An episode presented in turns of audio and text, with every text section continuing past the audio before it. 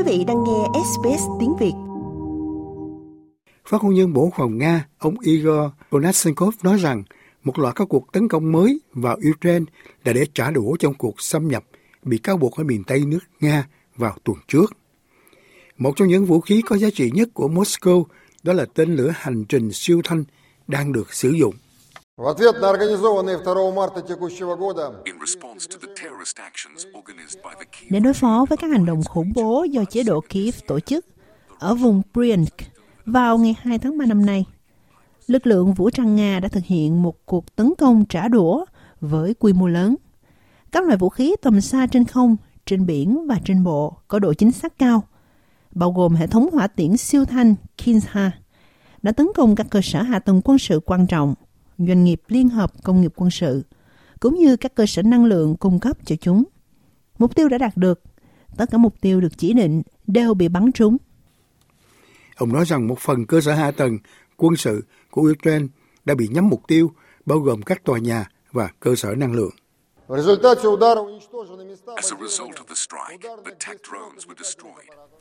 Do hậu quả của cuộc tấn công, các máy bay không người lái đã bị phá hủy việc chuyển dự trữ và vận chuyển vũ khí nước ngoài bằng đường sắt bị gián đoạn và các cơ sở sản xuất để sửa chữa thiết bị quân sự và sản xuất đạn dược đều bị vô hiệu hóa.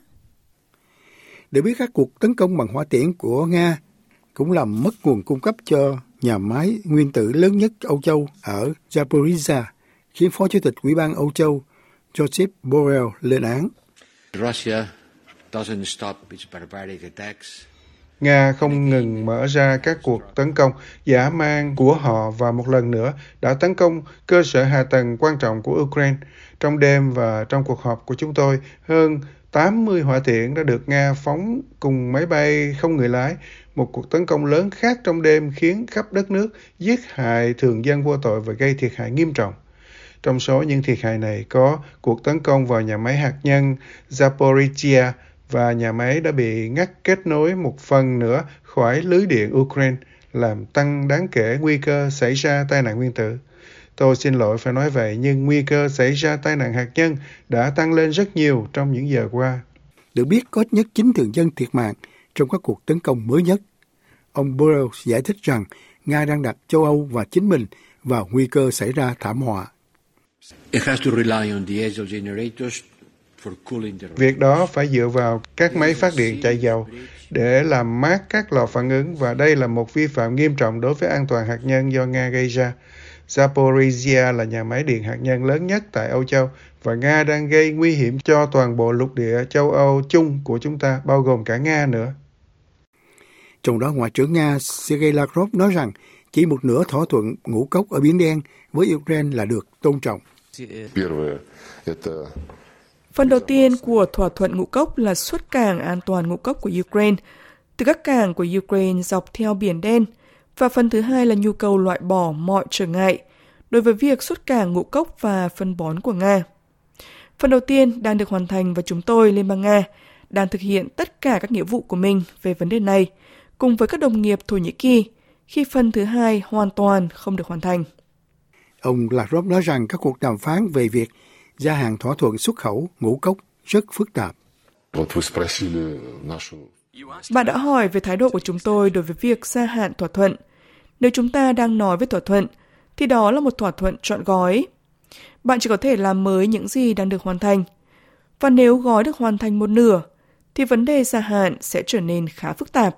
Ông Lavrov phát biểu tại một cuộc họp báo chung với Ngoại trưởng Ả Rập Saudi, Hoàng tử Faisal bin Paten El Saud Tử Ả Rập Saudi cho biết đất nước của ông cam kết đạt được một giải pháp hòa bình cho cuộc khủng hoảng giữa Nga và Ukraine.